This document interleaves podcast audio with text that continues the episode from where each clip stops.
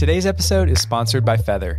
Feather provides digital marketing tools and strategies for nonprofits of all shapes and sizes, including the Humane Society of North Central Florida.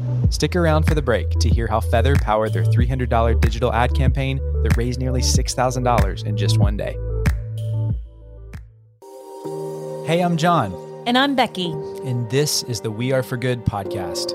Nonprofits are faced with more challenges to accomplish their missions and the growing pressure to do more raise more, and be more for the causes that improve our world.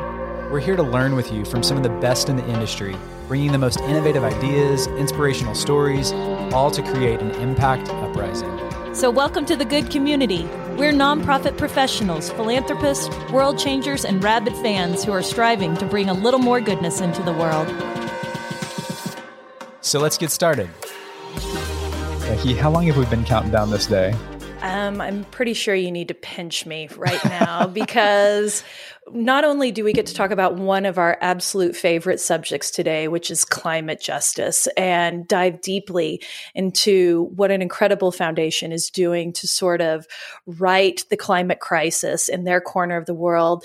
But let's be honest, we're hanging out with Riri's people today, the most incredible people. We're so excited today to introduce Justine Lucas and Fiona Corwin Pawlowski, who are the executive director and the senior director director, respectively, of the Clara Lionel Foundation. And you may not know that name, but it was actually founded in 2012 by Robyn Rihanna Fenty in honor of her delightful grandparents, Clara and Lionel Braithwaite. And we learned about this foundation from our good friend Susan McPherson, who said, You really need to meet with this team because they are truly on the cutting edge of what is pushing the climate solution forward, that narrative.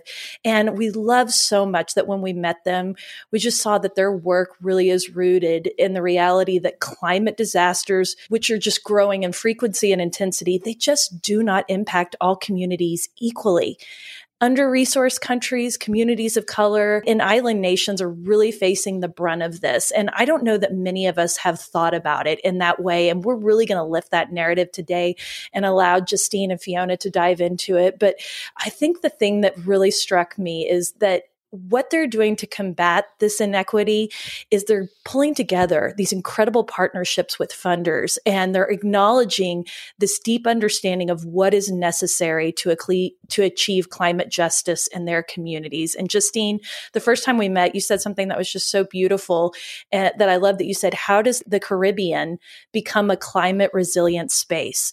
And we absolutely love when nonprofits go in, pour into using local people to solve their problems problems.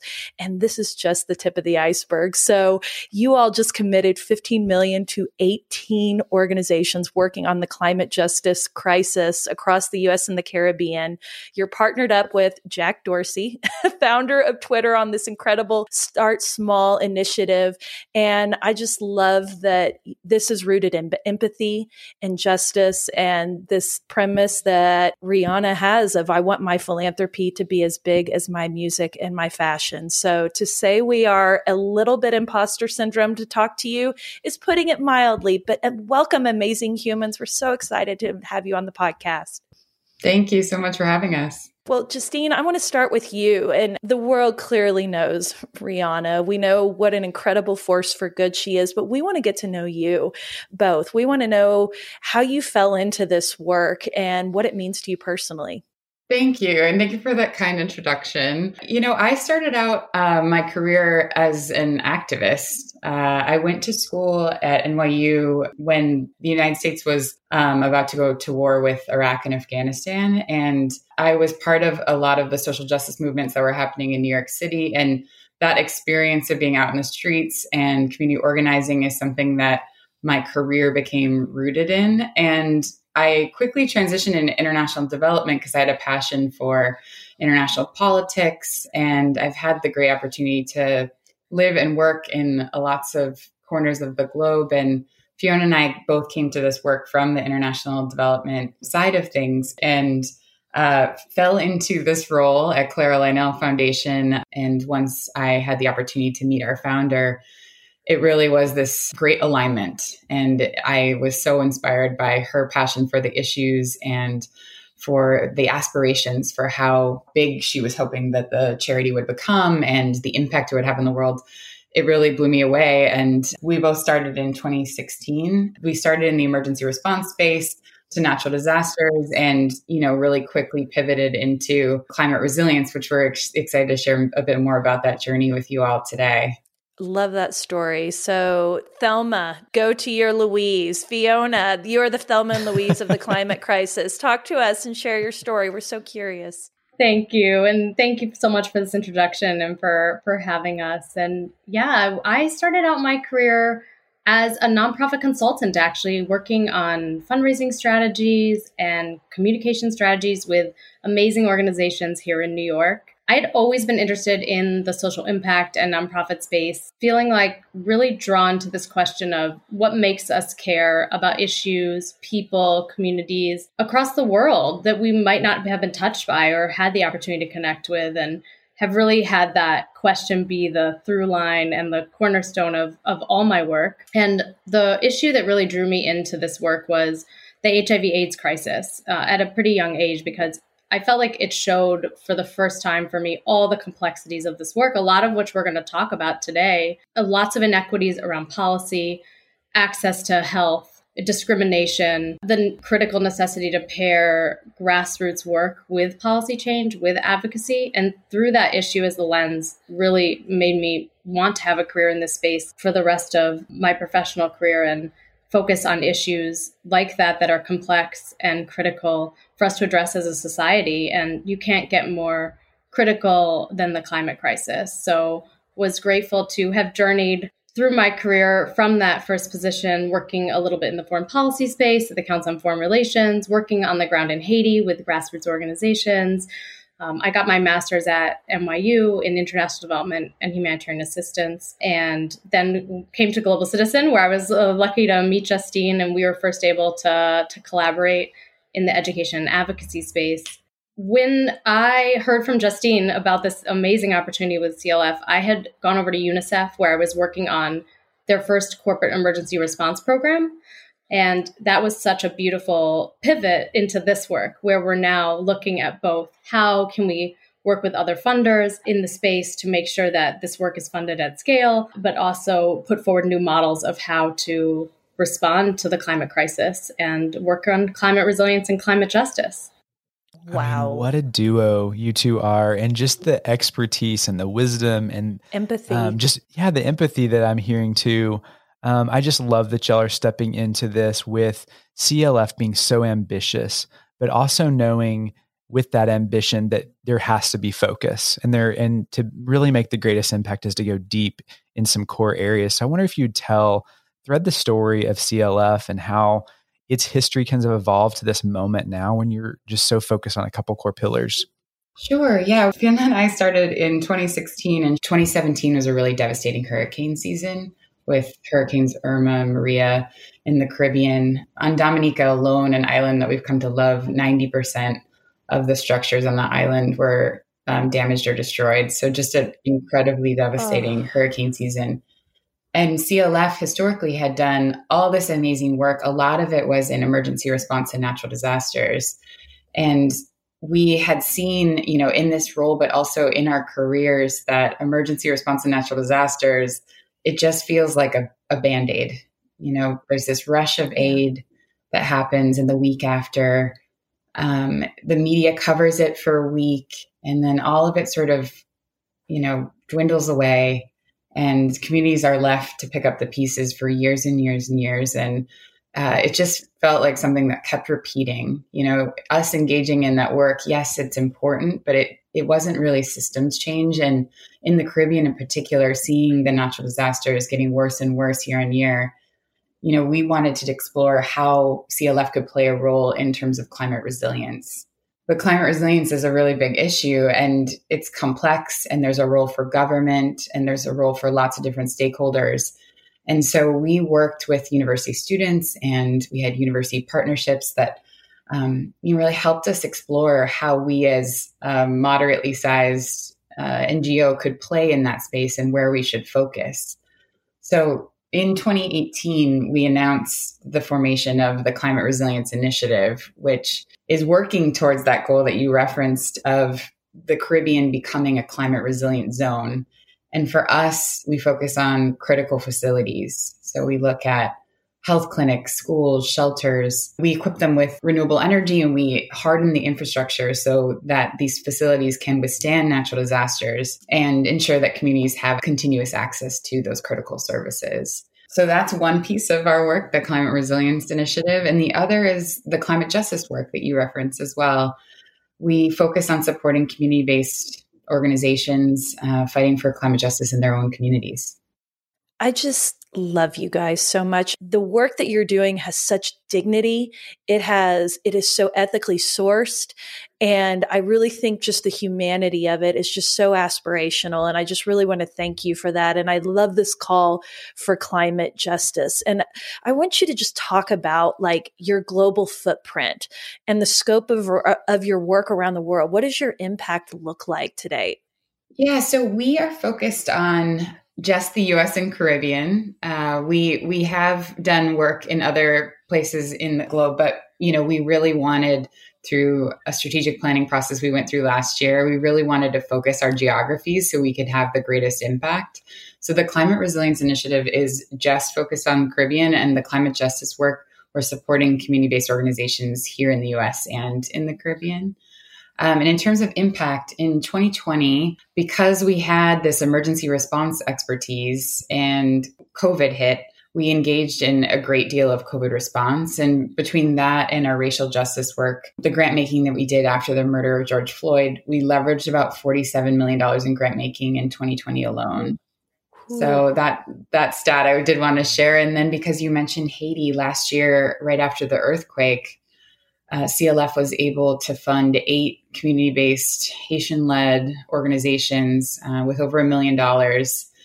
And and yeah, we were really proud of that. We still do emergency response work, but when we do it, we find local organizations to support and support their efforts in that immediate aftermath. And the last stat I'll share on impact is really the fact that 95% of our funding last year went to BIPOC led organizations. Could you go a little deeper on this? Because I think this is so important for everyone to hear. Like the reason that you focus on working with local organizations, and from y'all's own personal experience, I know this has got to be threaded in the approach and how you know what is going to tie to outcomes too. Could you kind of just riff on that with us of, of that importance of how you're finding partners? Yeah, definitely. And it is really rooted, I think, in the path that we've gone on. And I think for us, this is about people, right? This isn't about where you're from. This is about meeting people where they are. And when we look for partners, we really do take that people centered approach. We really want to get organizations, we want to get to know organizations really well before we even enter into a funding relationship. We want to understand how inclusive, how community based they are. You know, do their communications reflect the community that they're working with authentically? How are they partnering with others? You know how are they building coalitions within their areas of work and and we really find that the organizations that we work with they are best suited to knowing the needs and visions for their community they are leading and we feel like it is critical for the philanthropic sector to see that and not view philanthropy as an outside tool coming in, but really to say, okay, how can we use philanthropy? How can we maximize and elevate uh, these leaders that are already doing the work on the ground? And it's feels like often we've seen throughout our careers, especially in the international development space, there is a certain othering aspect yeah. to this. Even in the finite language that we use, at CLF, we're so careful about language. We always say partners, for example. We don't like the word grantees. That's just a small thing, but it makes a big difference how you speak and how you approach who you work with as as true equals and and partners. I mean, you're exactly right. And and the things that I keep hearing over and over and what you're saying is you all are listening all the time. Thank you, Fiona, for talking about humans. These are human beings. And the way that you are equalizing is, again, the word I just keep thinking about, about is dignified. There is such dignity in what you're doing. And this is how we all equalize on this earth, we believe. And when you can bring somebody up and not just cavalier come in and say, I'm the nonprofit with all of the answers. No, we don't always have the answers. And I love that this partnership component component. That's a big trend that we've been exploring in 2022 on this podcast is this reimagining of partnerships. And I have to tell you, I'm so geeked out at the thought of using, you know, even just celebrity passion, whether that's with, you know, Rihanna or if that's with Jack Dorsey, using that network to fund and lift the awareness of these issues, to talk about we cannot be the saviors coming in to solve these problems. That is not the way that our mindsets need to be. So I just think what you all are doing is so of the progressive now. You are meeting the moment that is happening in a digital global world in fundraising. And I want to just pivot a little bit to the climate resilience initiative. And we kind of touched on this in the bio, but climate disasters don't impact all these communities equally. And I love that you've talked about that. Can you kind of share with our listeners more about this and the work that you're doing to address this? Yeah, the fact that climate disasters don't impact all communities equally was really the impetus for the Climate Resilience Initiative. Um, you know, the, the hardest hit and the ones that receive the least support are BIPOC communities, women, island nations.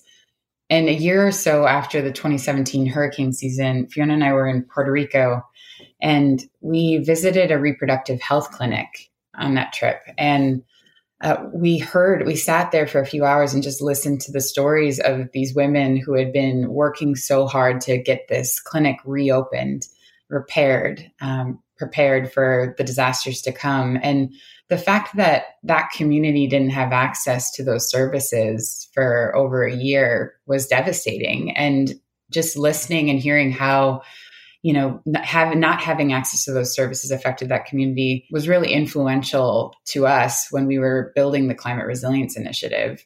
We knew we were going to focus on critical facilities, and we knew health clinics were obviously going to be a part of that. We and we particularly look for health clinics that are in more marginalized, more rural communities to support. But we decided from the beginning to start with reproductive health clinics you know, it's just we we saw firsthand that you know reproductive health clinics, reproductive health facilities seem to fall to the bottom of the list of priorities in repairing after a natural disaster. So just realizing that intersection of women and climate, and it, it, just felt like it was something that wasn't getting any attention and no one was doing that work. And so we led with those partnerships and we have projects on multiple islands with reproductive health clinics. And then with the climate justice work, as you said, we really believe strongly in building partnerships with community based organizations and really acknowledging their deep understanding of what's necessary to achieve justice in their own communities. So that is our climate justice work. We, in that pillar of work, we are just grant giving to these organizations and we our big announcement just just recently of 15 million to 18 climate justice organizations for us was really powerful because we touched all 50 states. Mm. we reached seven caribbean countries. We focused on um, organizations that were led by women youth bipoc communities lgbtqia communities. We really wanted it to be incredibly representative. And you know we're going to continue to do these grant rounds and really be steered by this fact that the climate, you know, crisis is not impacting communities equally. It really is the root of what we do.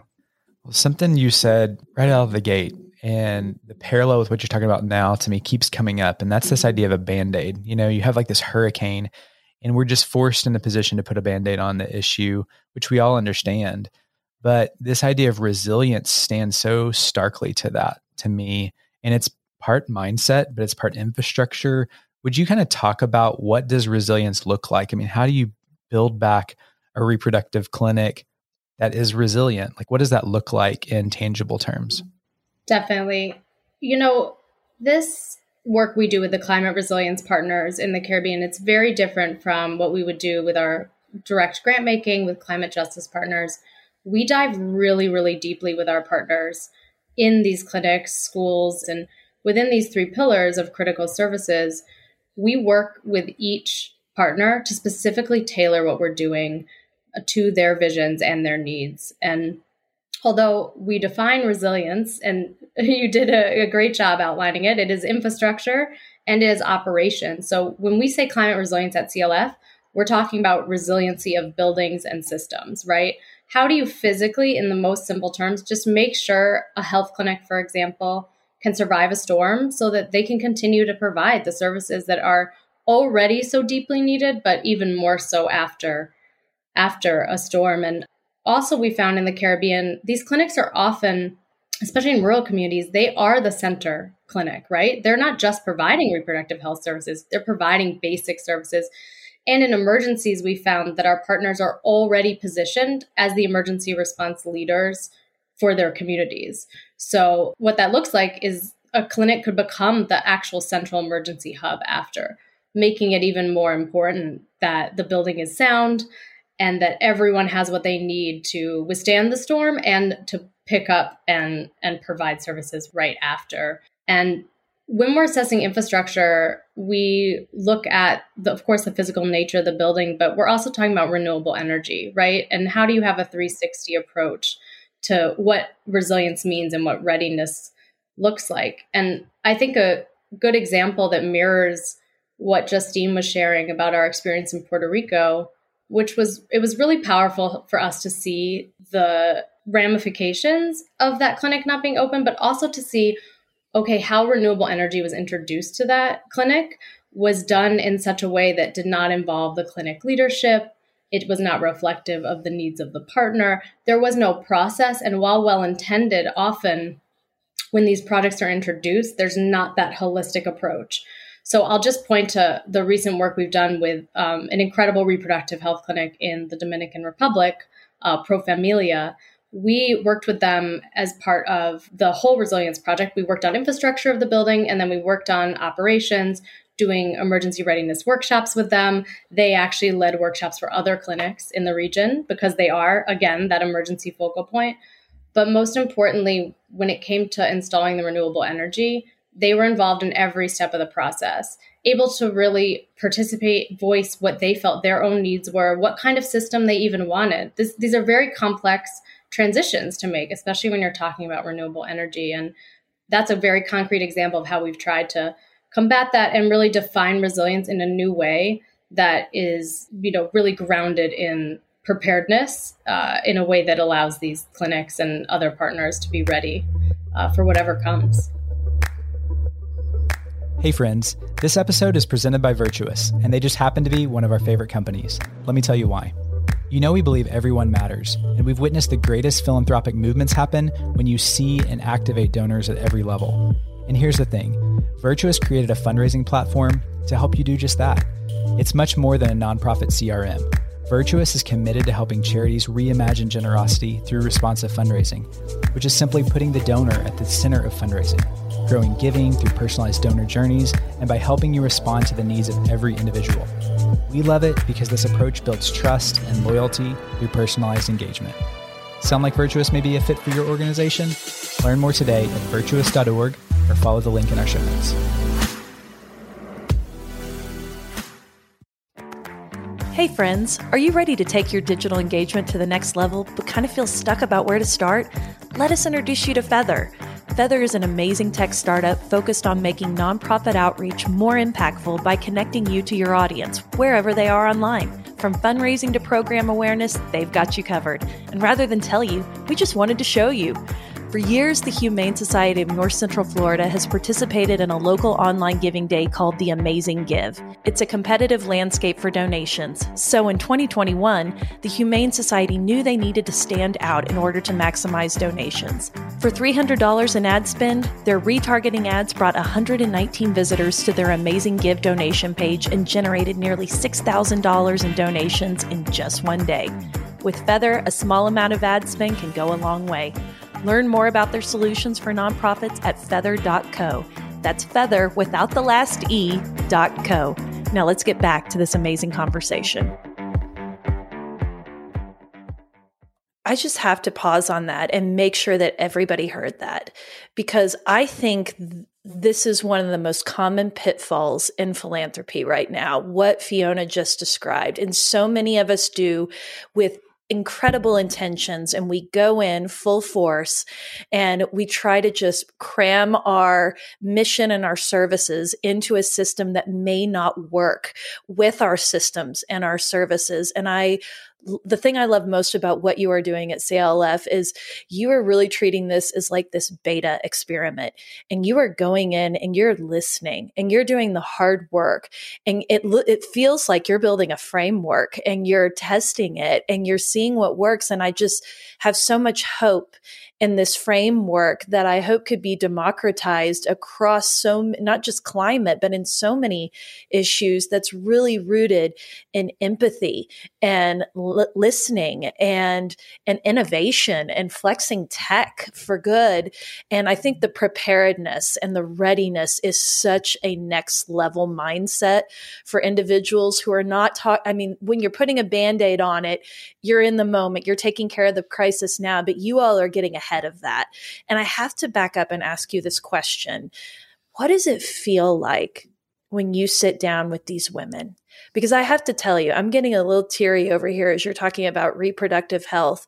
And John and I have been very upfront on this podcast, sharing that we respectively in our individual families have grown our families because we had access to reproductive health here in the States in such a rich country. And I have my daughter, John has two sets of twins. And I just, I feel such a kinship to these women. And you talk about that wasn't up for a year.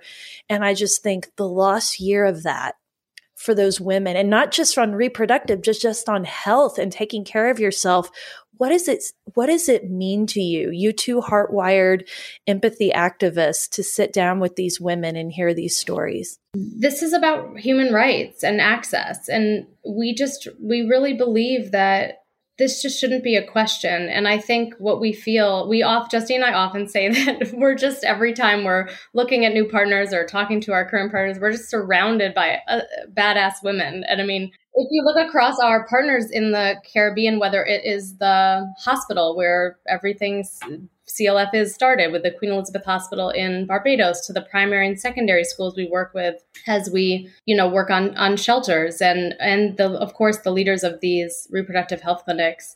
We see just that that is the sentiment. It it feels just powerful. Like there's just no question.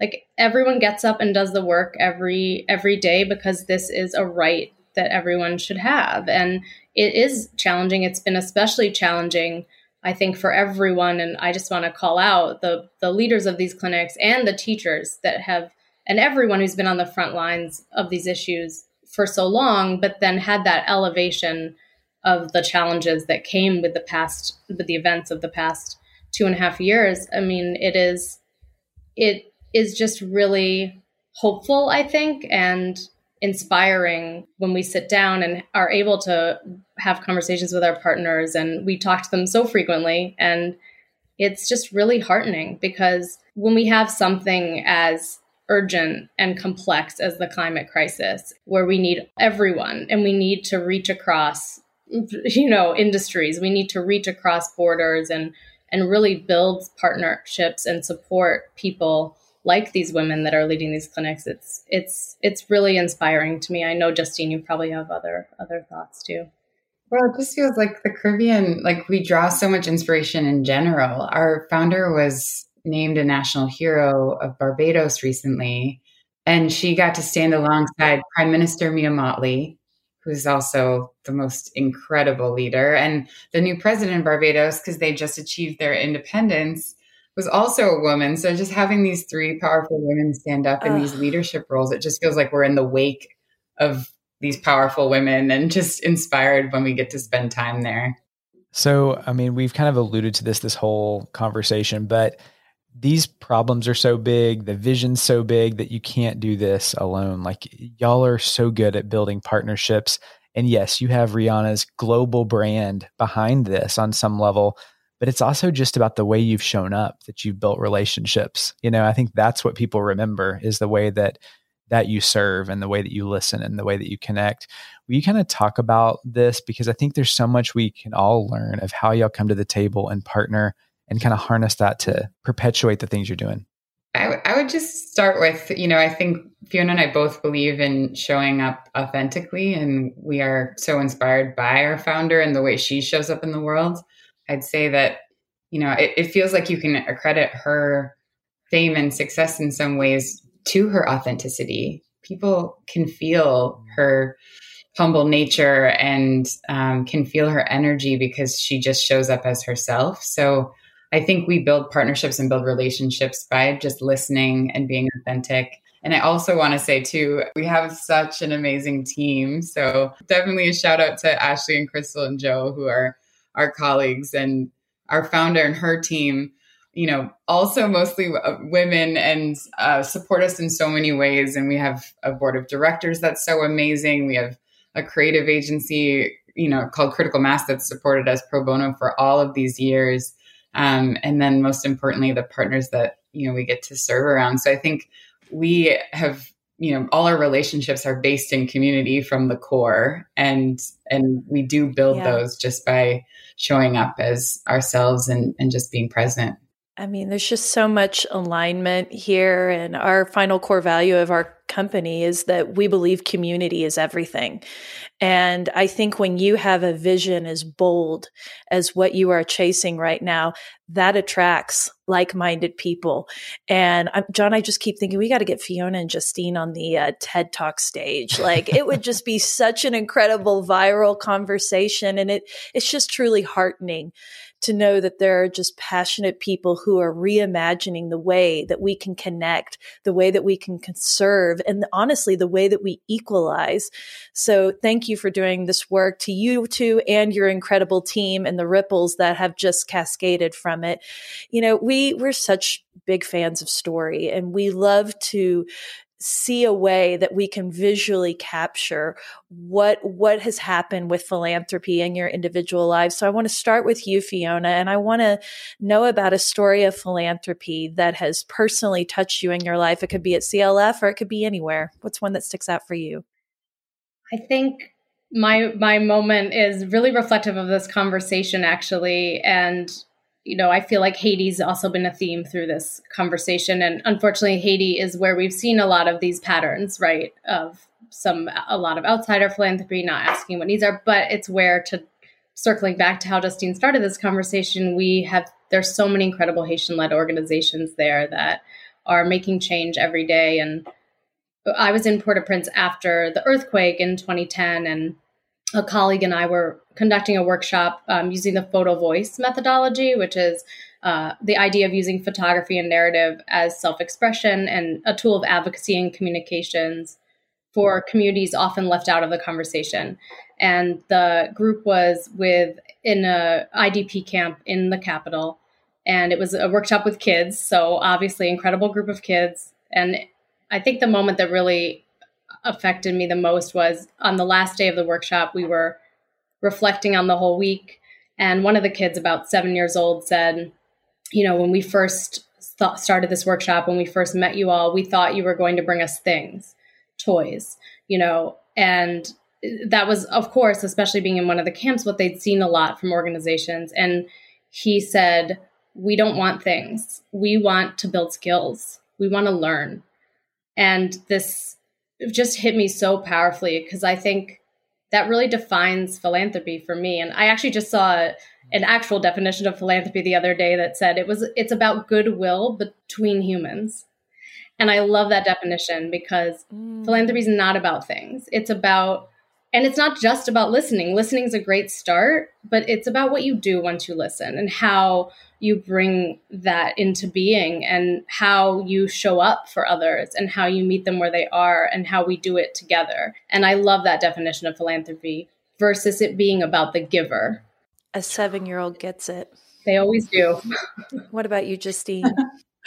they do. And I think the moral of the story that comes to mind for me is not too dissimilar from Fiona's. When I was 25, I had the great opportunity to move to Cameroon to work for a local human rights organization. And I had studied human rights in school. And, um, you know, I was really passionate about really learning um, while I was in, in that country. So I was committed to not finding a desk job of any kind. I did not want to work for an NGO or the UN. I I wanted to be immersed, so I found a local nonprofit founded by a Cameroonian in a province that was oppressed by the government.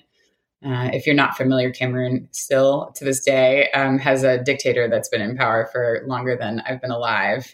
And so I, I had the chance to live there for a year working for this organization. And one day, uh, my colleague Ebony, Ebony and I, we went to the police station because we'd heard that this elderly woman was being held for bail.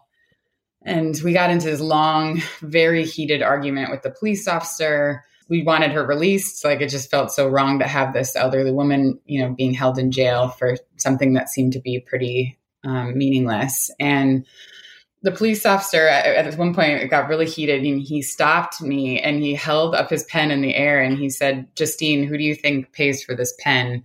And I answered, well, I assumed the government, um, but had a hanging question at the end of my voice. And he asked me how much I thought he was paid per day, like what his salary was. And I answered that I assumed fairly decently compared to the folks that we were living with in Kumba in, in this town in Cameroon. And he answered that it was the equivalent of a dollar a day, like the US equivalent of a dollar a day. And then he explained to me that he has to hold a certain number of people for bail each month, or he can't afford the pen and he can't afford the gas to put in his vehicle and he can't afford to feed his family. And the money that was supposed to be supporting this police station somehow disappeared between the capital and, and reaching Kumba. And it was just my first like real understanding of like the implications of what corruption looks, it feels like, I feel like I studied it so much, but you can't really understand how it affects people's day to day lives and how, you know, folks are participating in corruption in a way that they sort of have to because the system is set up that way. And for me, it was a big turning point, a big life lesson in, in terms of realizing that so many nonprofits just focus on supplying the pencil or the pen or the book. And while it is important for one day for that kid or that person to have that supply in a couple of months the pencil will be gone and the book will be borrowed and you know the realization that you have to solve the challenge of why there is no pencil or pen or book um, so the idea of you know the system is facilitating that injustice is what needs to be solved for or overthrown or agitated against you know that systems change approach was something that i learned in cameroon as you're telling me that i just i feel like with both of y'all stories it's like it all threads together. You know, you told us at a high level kind of your resume experiences, but you just can't move on after you have experiences like that, you know? And I feel like I've had personal experiences like that too, to where you just can't close the chapter on the book. Like you have to forge and changing, even if you can only change one part, you know, like it's, it's worth fighting for. And I see that in your story in the way that you're now building this foundation to do it the right way. And it maybe can't fix everywhere, but it could really rebuild in the Caribbean in this really unique area. So thank y'all for that. Thank you for vulnerably sharing. Goodness, I'm having a hard time even moving on. That was so moving. But we wrap all of our conversations asking for one good thing. And we define that as it could just be a mantra or a good habit. It's something that you could leave our community and you've given us so much. So I don't know where you want to go, but Fiona, you want to take that first? My one good thing is closing the loop. And it sounds really simple, but when you start applying that to professionally relationship building or partnerships or to your personal life if you just ask yourself are am i closing the loop how am i closing the loop have i closed the loop um, it is a really nice just simple core tenant to have uh, as a question that you ask yourself every day and i found it to be super helpful in just helping myself align priorities and just making sure um, that i am showing up how i should that's awesome. That is such a good self check. yeah. You know, truly, that is a great one good thing. What about you, Justine? Mine is a, a piece of advice that I got from a professor in grad school. And he taught us very clearly that nonprofits should be working to put themselves out of business. And for me, yes. right. Yeah. It seems obvious in some ways, um, but it's not. And I don't think most nonprofits behave in that way. And for me, it it's applied in two ways. I think, first of all, it's the perspective on the impact you're trying to achieve in the world. We should be trying to solve the challenge, not just continually, perpetually putting band aids on a challenge. We should be trying to solve the challenge. And the other thing, the way, other way I apply it to our work is um, operationally. Um, when nonprofits come into money, often I see so many of my colleagues have the inclination to immediately start hiring and build up large internal infrastructures there's this perspective out there in the nonprofit space that the size of your team is in some way an indication of success. And I really believe the opposite is true. When you know CLF has come into funding, we've immediately turned it around and pushed it out the door to community-based organizations, and you know that need it now. And I think that that is really stemming from this idea of again how are we putting ourselves out of business like how are we solving the challenge i'm not here to like build an organization i'm here to do the work oh my gosh i mean two incredible one good things where your head is at where your mission is at is so evolved I mean, I would really uplift this as one of the most progressive nonprofit mindsets we've had on the podcast. I just love and adore you guys. And I could not let that put yourself out of business go without putting a little plug for anybody that's wondering how do people, how do we put ourselves out of business?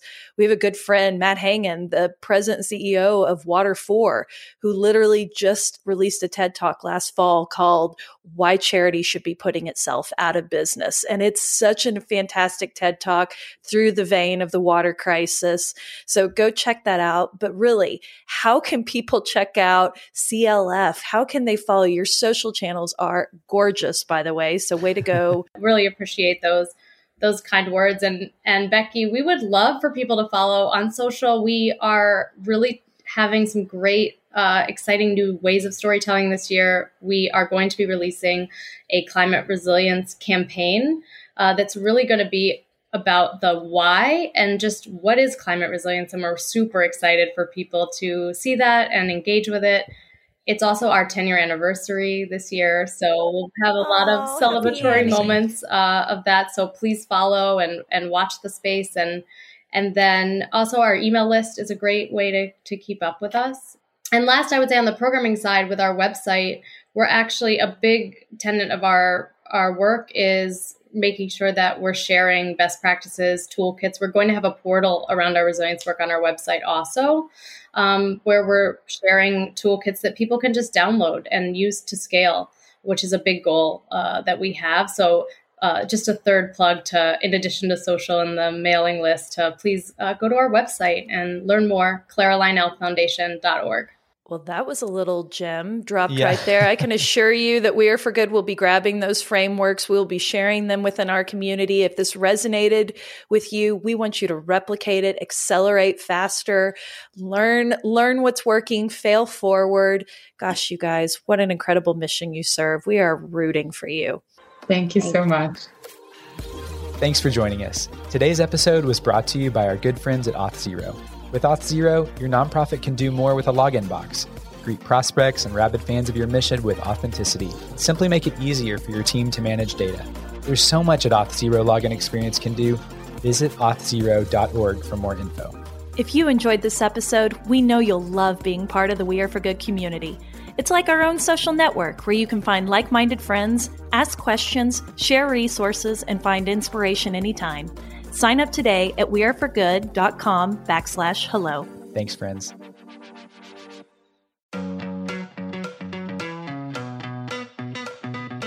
Rabid fans have always powered the We Are for Good podcast, but now Rabid fans can get even more goodness and access by joining Good Friends. It's our listener support community for the We Are for Good podcast.